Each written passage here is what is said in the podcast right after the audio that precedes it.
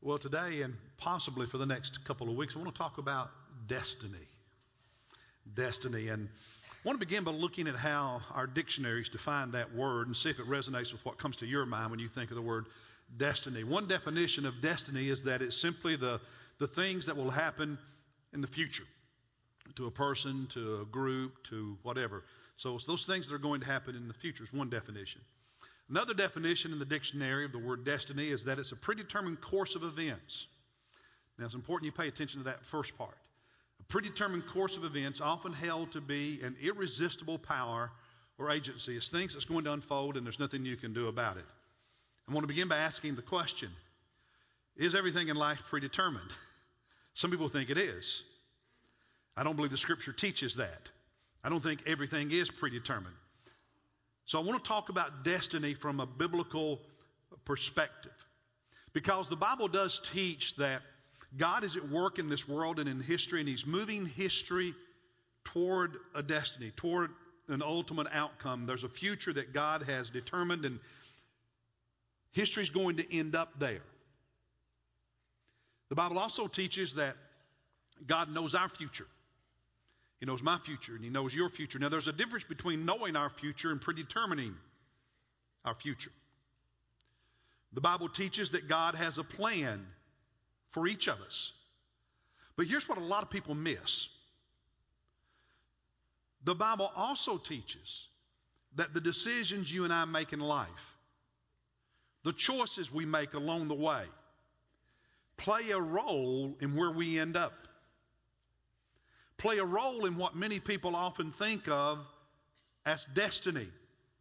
The decisions you and I make, our choices, play a role in determining whether or not we experience the future God planned for us. Whether or not we end up living our life in the will of God and ending up where the will of God wanted us to end up. And one of the best examples of that in the Bible is found in the Old Testament in the person of Joseph. So this morning we're going to look at his story and learn some things about arriving where God has planned for us to arrive. Now, let's just be honest. None of us are going to be perfect along the way, make the perfect decision, the right decision every single time.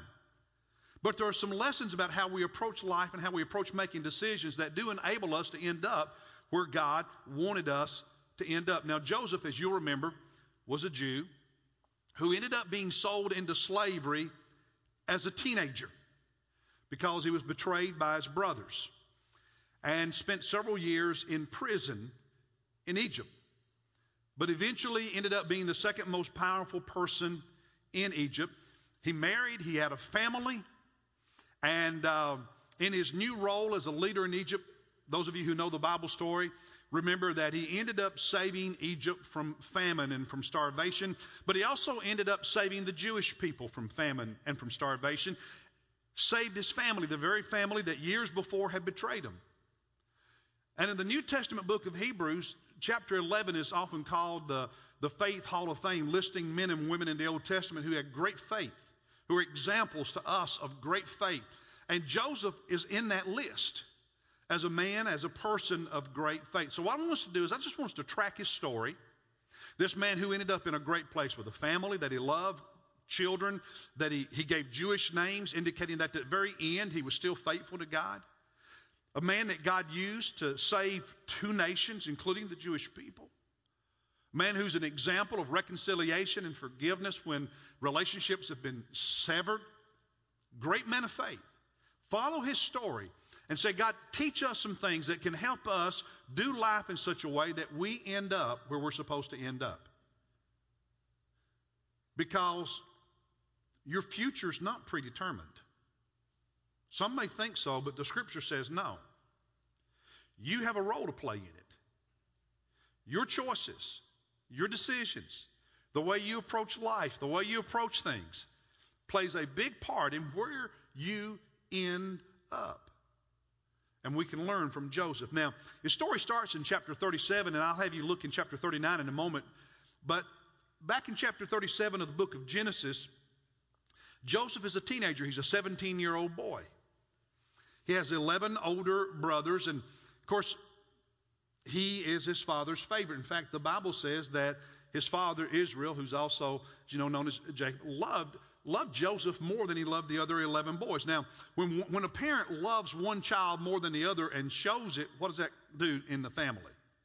Well, it created some problems.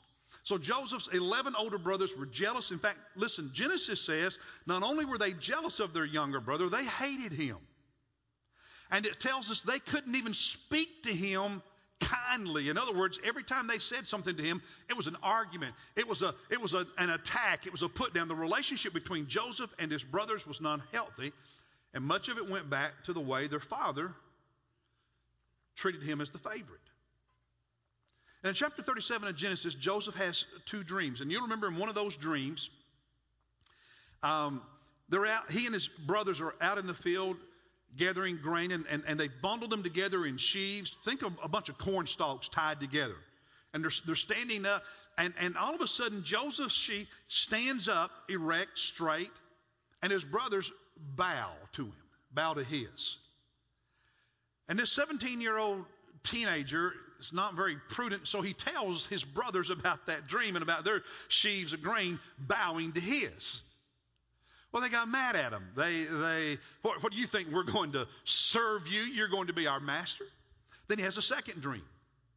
And in the second dream, the sun and the moon and the stars all bow to Joseph. And he tells this dream not only to his brothers, but to his father. And his father even gets mad and says, What, do you, do you think your mother and I and all your brothers are going to bow to you and be subservient to you? And the brothers hated him even more. Then that day came when the 11 brothers were watching the family's flock about uh, 40 miles from home. So a couple days walk. And Joseph goes to check on them. And the short version of the story is they're angry with Joseph and they're two days away from home. Now's their time to get even. And, and, and their anger, all the bitterness, it, it, it takes over. And they sell Joseph as a slave to a, a passing caravan of traders on, on their way to Egypt. And they take Joseph's coat, dip it in blood, go back home and tell their father he had been killed by a wild animal. Now we pick the story up in Genesis 39 if you have your Bible. And in verse 1, it says that Joseph had been taken down to Egypt, and Potiphar, an Egyptian officer of Pharaoh, captain of the bodyguard. So Potiphar was an Egyptian soldier of some prestige. And he buys Joseph, this 17 year old teenager, from this passing caravan, buys him as a slave. And the story continues in chapter 39 in verse 2 telling us that the Lord was with Joseph. Now, whether or not God is with you is not determined by what's going on with you. Things are going well, God must be with me. Things are going bad, God's not with me. No, that's how man thinks. It's not true. As a follower of Jesus Christ, Jesus said, What? I will never leave you, I will never so there's never a moment in life as a believer in Jesus Christ when He's not with you. If, if, if, if your faith is the type that bases the presence of God on the circumstances, then you're always going to struggle with your faith. God's presence is not determined by what's happening in your life. So, verse 2 while Joseph is a 17 year old slave, God is with him. He became a successful man. Now, that doesn't mean he was free the Lord, listen, and, and he was in the house of his master, uh, the Egyptian. What it's telling us is that even as a slave, God was with Joseph, and everything Joseph did, God blessed so that it worked really well. And his master began to notice. Look at verse 4. And so Joseph found favor in his sight and became his personal servant, and he made him overseer of his house. And all that he owned, he put in his charge. He was the steward of his estate. In other words, Joseph was elevated above all the other slaves this wealthy, prestigious Egyptian military officer owned. And he's still a slave. He's still a slave. Okay, so he's not free. but he's not out in the field in the hot sun doing all that hard work. He, he's elevated to, to a, a position where, where this, this Potiphar, this Egyptian soldier, has so much confidence in Joseph that he puts him in charge of his, of his household affairs. Still slave, but it's an easier life than it could have been. God's, God's with Joseph and he's helping Joseph. Now, story continues down in verse 6, toward the end of verse 6 in your Bible says Joseph was handsome in form and appearance. When it says he was handsome in form, it means he was in great shape. He had a six pack. He looked good, okay? And he was also attractive. He was handsome, great shape. And Potiphar's wife took notice. Because Potiphar wasn't home all the time.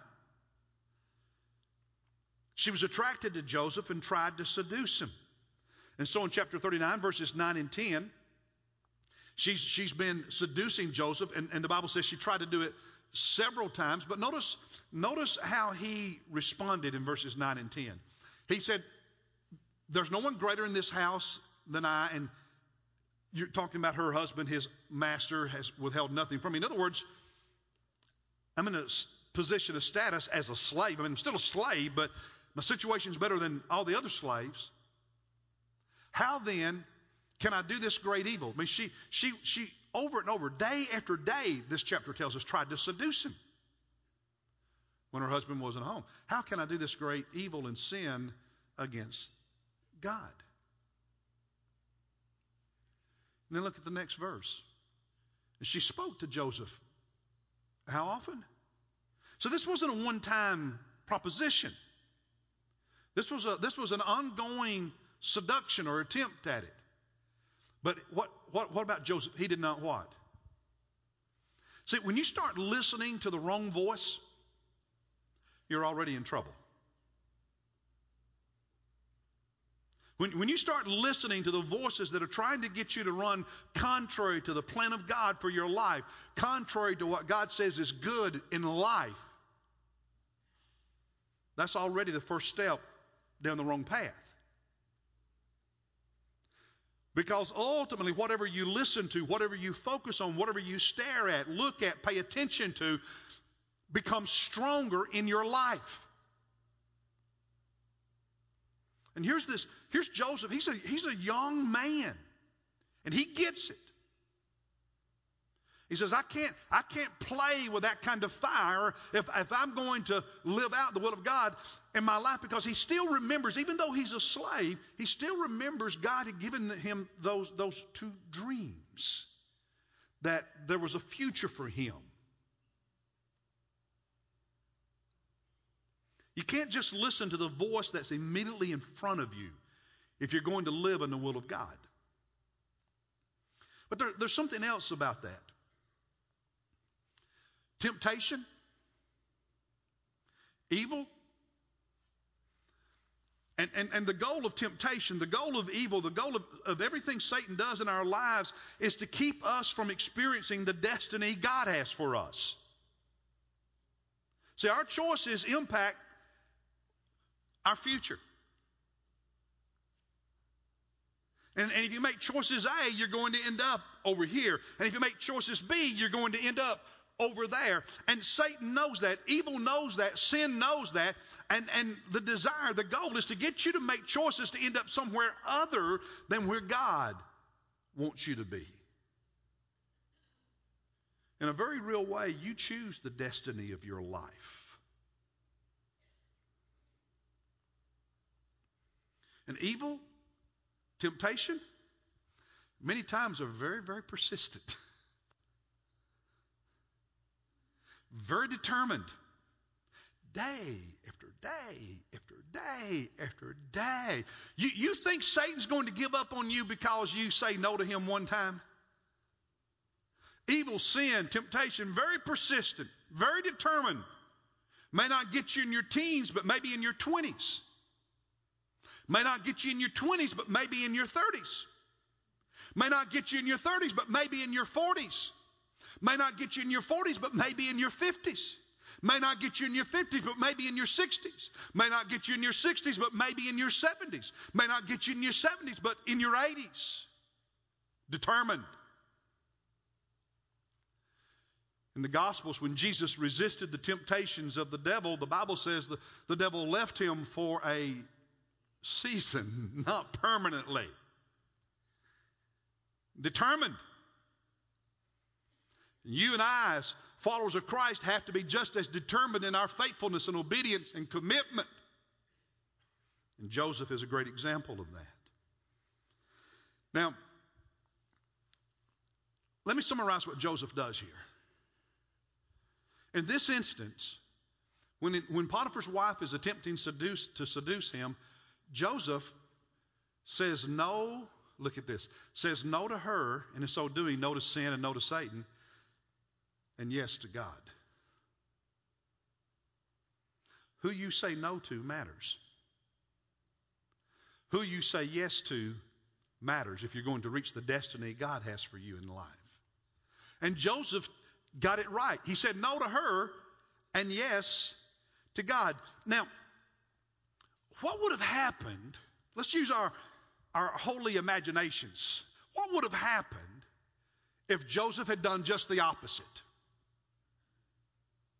What would have happened if Joseph had said yes to Potiphar's wife? And in so doing, said no to God? Well, I don't know exactly because that's not what happened, so we're not told. But there's a pretty good possibility that Joseph would, would not have ended up where he ultimately ended up because he would not have found favor with God.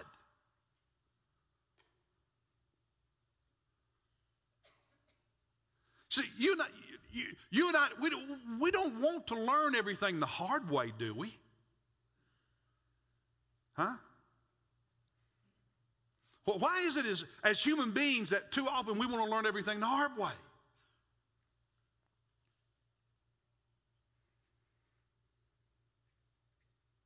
Let me ask you a question. The situation that Joseph was facing with Potiphar's wife, was it a temptation or a test? Which was it? Temptation or a test? What's your answer? It was both. It was both. Evil, sin, Satan, Potiphar's wife, tempting him to, to do wrong, to make a, a bad decision. God testing him, preparing him for the future that God had for him testing him to see is this young man someone I can count on for the long haul? Last Sunday I said it that every situation in life is at the same moment both a temptation and a test. It's like the two sides of the coin, heads and tails.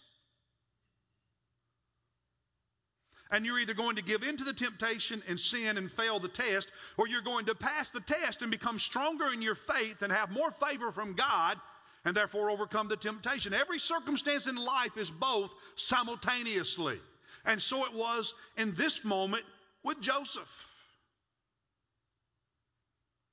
Now, brothers and sisters, th- there's no shortcut to living in the will of God.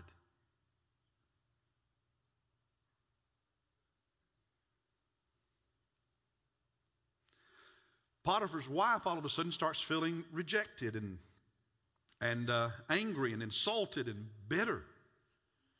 And so she makes this false accusation against Joseph, first to the servants, to the other slaves, and then to her husband Potiphar, that Joseph had attempted to rape her. And Potiphar becomes angry. Joseph is thrown in prison. Now think about this. Joseph did what was right, didn't he? Said yes to God, no to, no to, to sin, no to the wife. He did what was right. And yet there was no immediate reward. He did what was right, ended up in prison. Sometimes people get discouraged from following Christ and doing what is right because things don't happen on their timeline. Well, I, I, I obeyed God, but didn't go the way I thought it was going to go. Went bad. Joseph did what was right. He obeyed God, and there's no immediate reward. In fact, immediately in front of him, after doing what was right, there was more pain. Because he'd been elevated as a still a slave, but he wasn't working out in the fields. And now it's even worse. He's a slave who's in prison.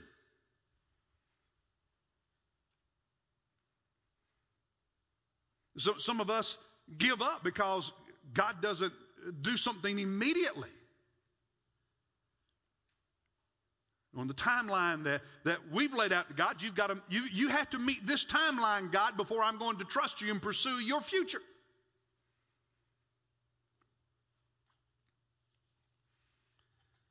Obedience is not always fun and easy.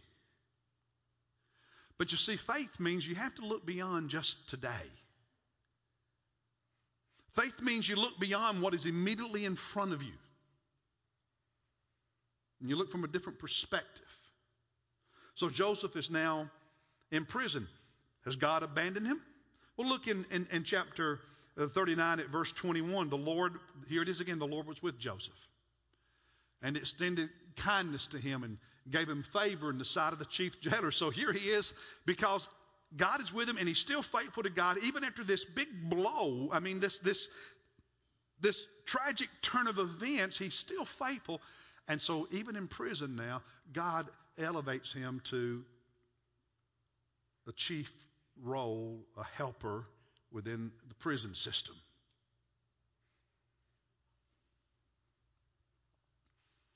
God's not forgotten him. And you get to chapter 40 in Genesis, and Pharaoh, the king of Egypt, throws two of his personal servants into that same prison with Joseph. One of those servants was his chief cupbearer, the guy who tasted all the wine before the king drank it, make sure they would, you know, spike it and kill him. And the other one was his chief baker, the guy who cooked all of his meals. And both of them end up in the dungeon with Joseph. And while they're there, they have a dream, these two guys. And Joseph interprets the dreams. And he says to the cupbearer, Hey, you're going to be restored to your former position serving Pharaoh. And he says to the baker, You're going to die. And that's exactly what happened. And, and Joseph, Joseph asked the cupbearer who's restored to his place of service with the, with the Pharaoh in verse 14 of chapter 40, he said, Remember me don't forget me. Keep me in mind when all goes well with you and do a kindness. Mention me to Pharaoh. Makes sense. Wouldn't you ask a favor like that of somebody you just, you know, wouldn't, wouldn't make sense? But look what happened. The cupbearer is restored to his former job, and in verse 23, yet the chief cupbearer did not remember Joseph, but forgot him. And we learn later in this chapter, two years without mentioning Joseph. Now, now, are you tracking this? Joseph is betrayed by his brothers, sold as a slave. He's bought by someone else, Potiphar, and eventually is elevated to, you know, at least a easier position as a slave in the house. Then he's falsely accused of rape, which he wasn't guilty of, and he's thrown in prison. And then he's elevated up to, at least he's got a better position in prison. And he helps these two guys. He helps this guy, and the guy forgets all about him. Now, how would you be feeling right about now? What would your emotions be? What would your attitude be? What would your thinking be right about now? God, you've forgotten me. Would you be discouraged? Would you, would you, would you give up?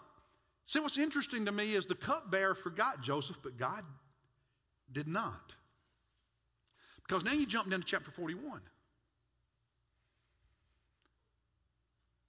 And God says, okay, if the cupbearer's not going to remember you, Joseph, I'm going to take care of you. And so, the, so God gives Pharaoh two dreams. See, God's always working in places you don't know anything about. That's why faith has to see beyond what you see. God's not limited to your circle, to your place. God's working in places you don't know anything about at that moment. He gives Pharaoh two dreams. And one of those dreams, these Cows come up out of the Nile River.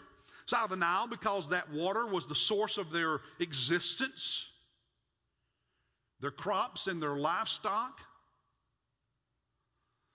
And these, these seven very healthy cows come out of the river, and then all of a sudden, here's these seven skinny cows, and suddenly the skinny cows eat the fat cows. And Pharaoh says, I don't have a clue what that means. Then he has a second dream about, you know, this, this, this harvest, this crop, seven ears. I'm going to call it ears of corn because that's what we're familiar with. Really full and juicy and plump. And over here, seven skinny ones. They're, you know, not any good. You wouldn't want to cook them. And all of a sudden, the bad corn, the bad ears, those seven, seven ugly ears, eat the seven full, luscious ears of corn. And Pharaoh's troubled by his dreams he, because dreams were a big deal to people in that time. What does it mean? And none of his advisors, magicians, no one in his royal court could interpret the dream for them. And suddenly the cupbearer says, Aha. And, and he, he reminds Pharaoh, you, you remember when you put me down, down there in the prison? There was, this, there was this Jewish boy down there. And I had a dream, and he, he interpreted it for me, and he interpreted the dream for the baker. And, and, and, and Pharaoh, exactly what he said would happen is what happened. Maybe he can help you. And so Pharaoh has Joseph brought to the court. And Joseph interprets Pharaoh's dreams. Now, bear with me a minute. What if, what if the cupbearer had told Pharaoh about Joseph when he first got out of prison? You think Pharaoh would have been interested? I don't know. Two years earlier, when, when the cupbearer was first released from prison, Pharaoh didn't have any need for Joseph.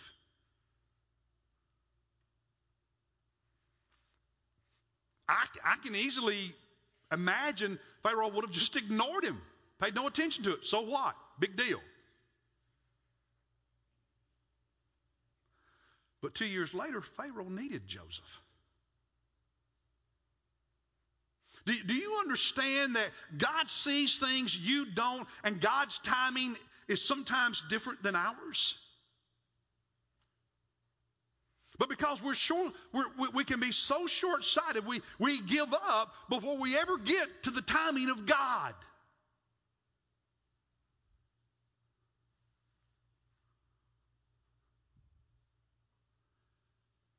before we ever reach the place we can experience and realize the plan of God. And so Joseph says to Pharaoh, it means there's going to be seven years of fat cows and luscious corn. There's going to be seven years of great harvest, followed by seven years of skinny cows, seven years of, of bad corn, seven years of horrible famine. And, and Pharaoh, what you need to do is put somebody in charge of this project, and during the seven years of plenty, store a bunch of it. Put it aside so you can be ready for the seven hard years of famine. And Pharaoh says, Hey, that makes a lot of sense. That's a good idea. And Joseph, you're the man for the job, and puts Joseph in charge of it and elevates him to a position in his court.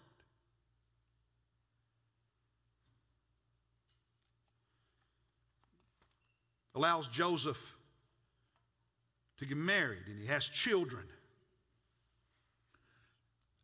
How much time passed from the time Joseph, as a 17 year old boy, had those two dreams that he, that he told his brothers about,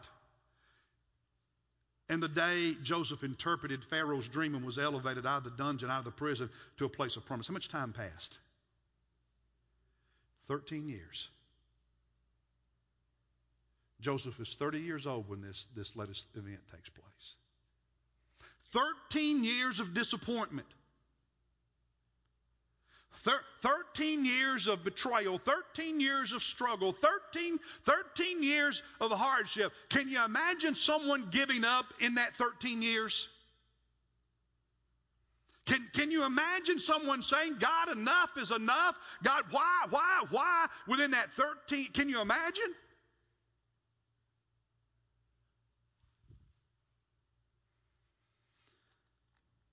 And yet, through all of it, Joseph kept his eye on God. God was with him and he was faithful. In fact, when, when Pharaoh first brought him up and said, Hey, I heard you can interpret dreams, Joseph said, No, not me. I can't, but God can. In chapter 41, verse 16, Joseph answered Pharaoh, saying, It is not in me. God will give Pharaoh favorable answers. It's God who's doing this, it's not me.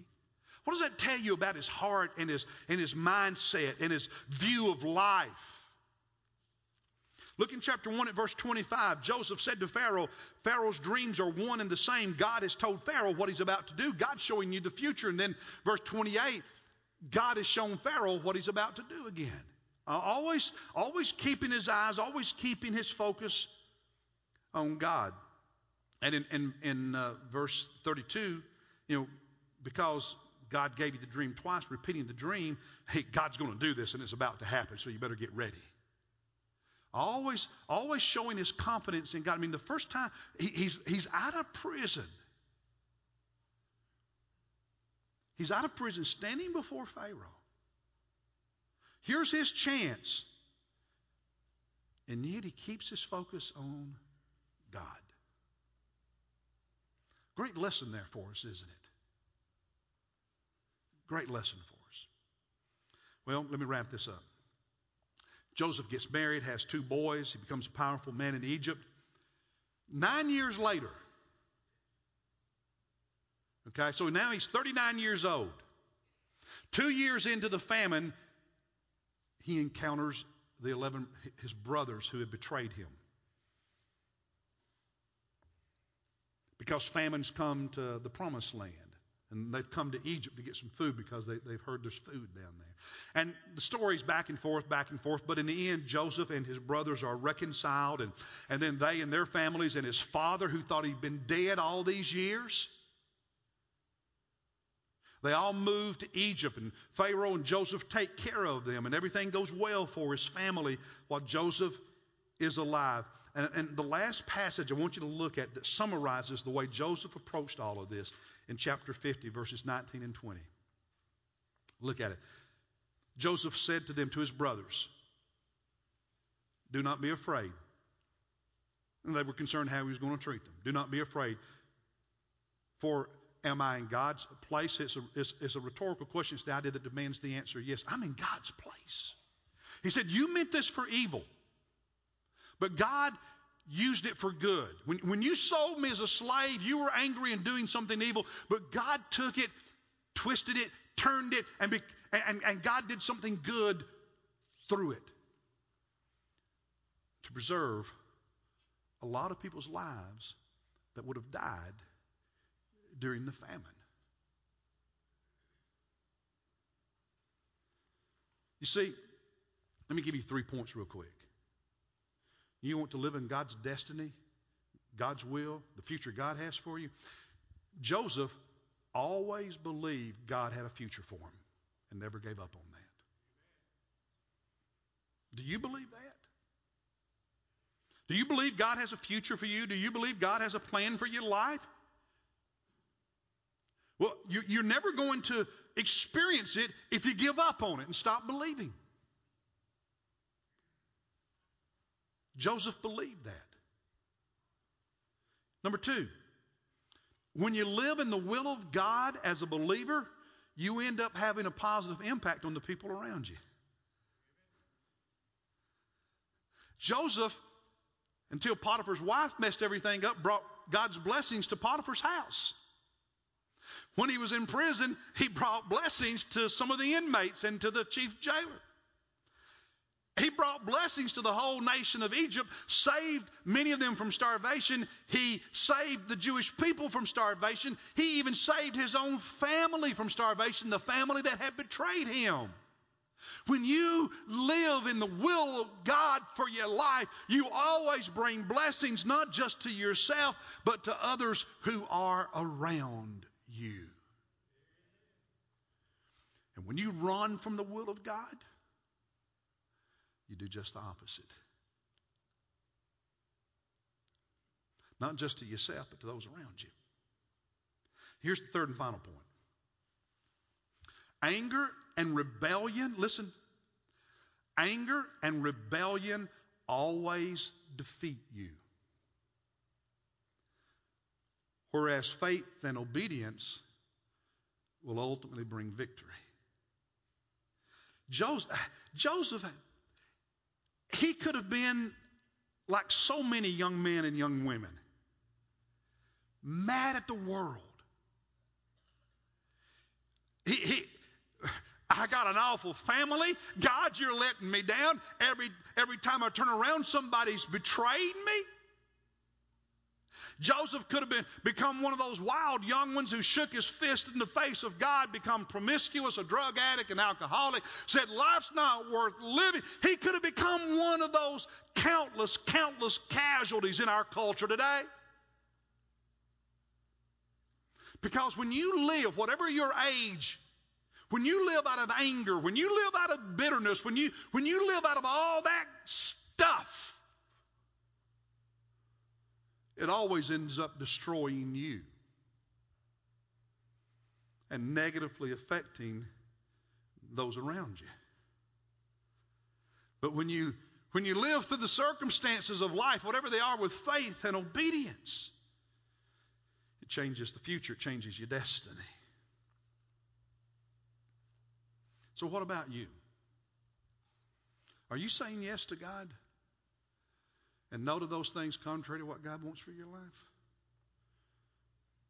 Or are you saying no to God and yes to all the things trying to pull you away in the wrong direction? Are you saying yes to God and no to hate and anger, bitterness, jealousy, envy? What you say yes to and what you say no to determines your destiny, determines your future.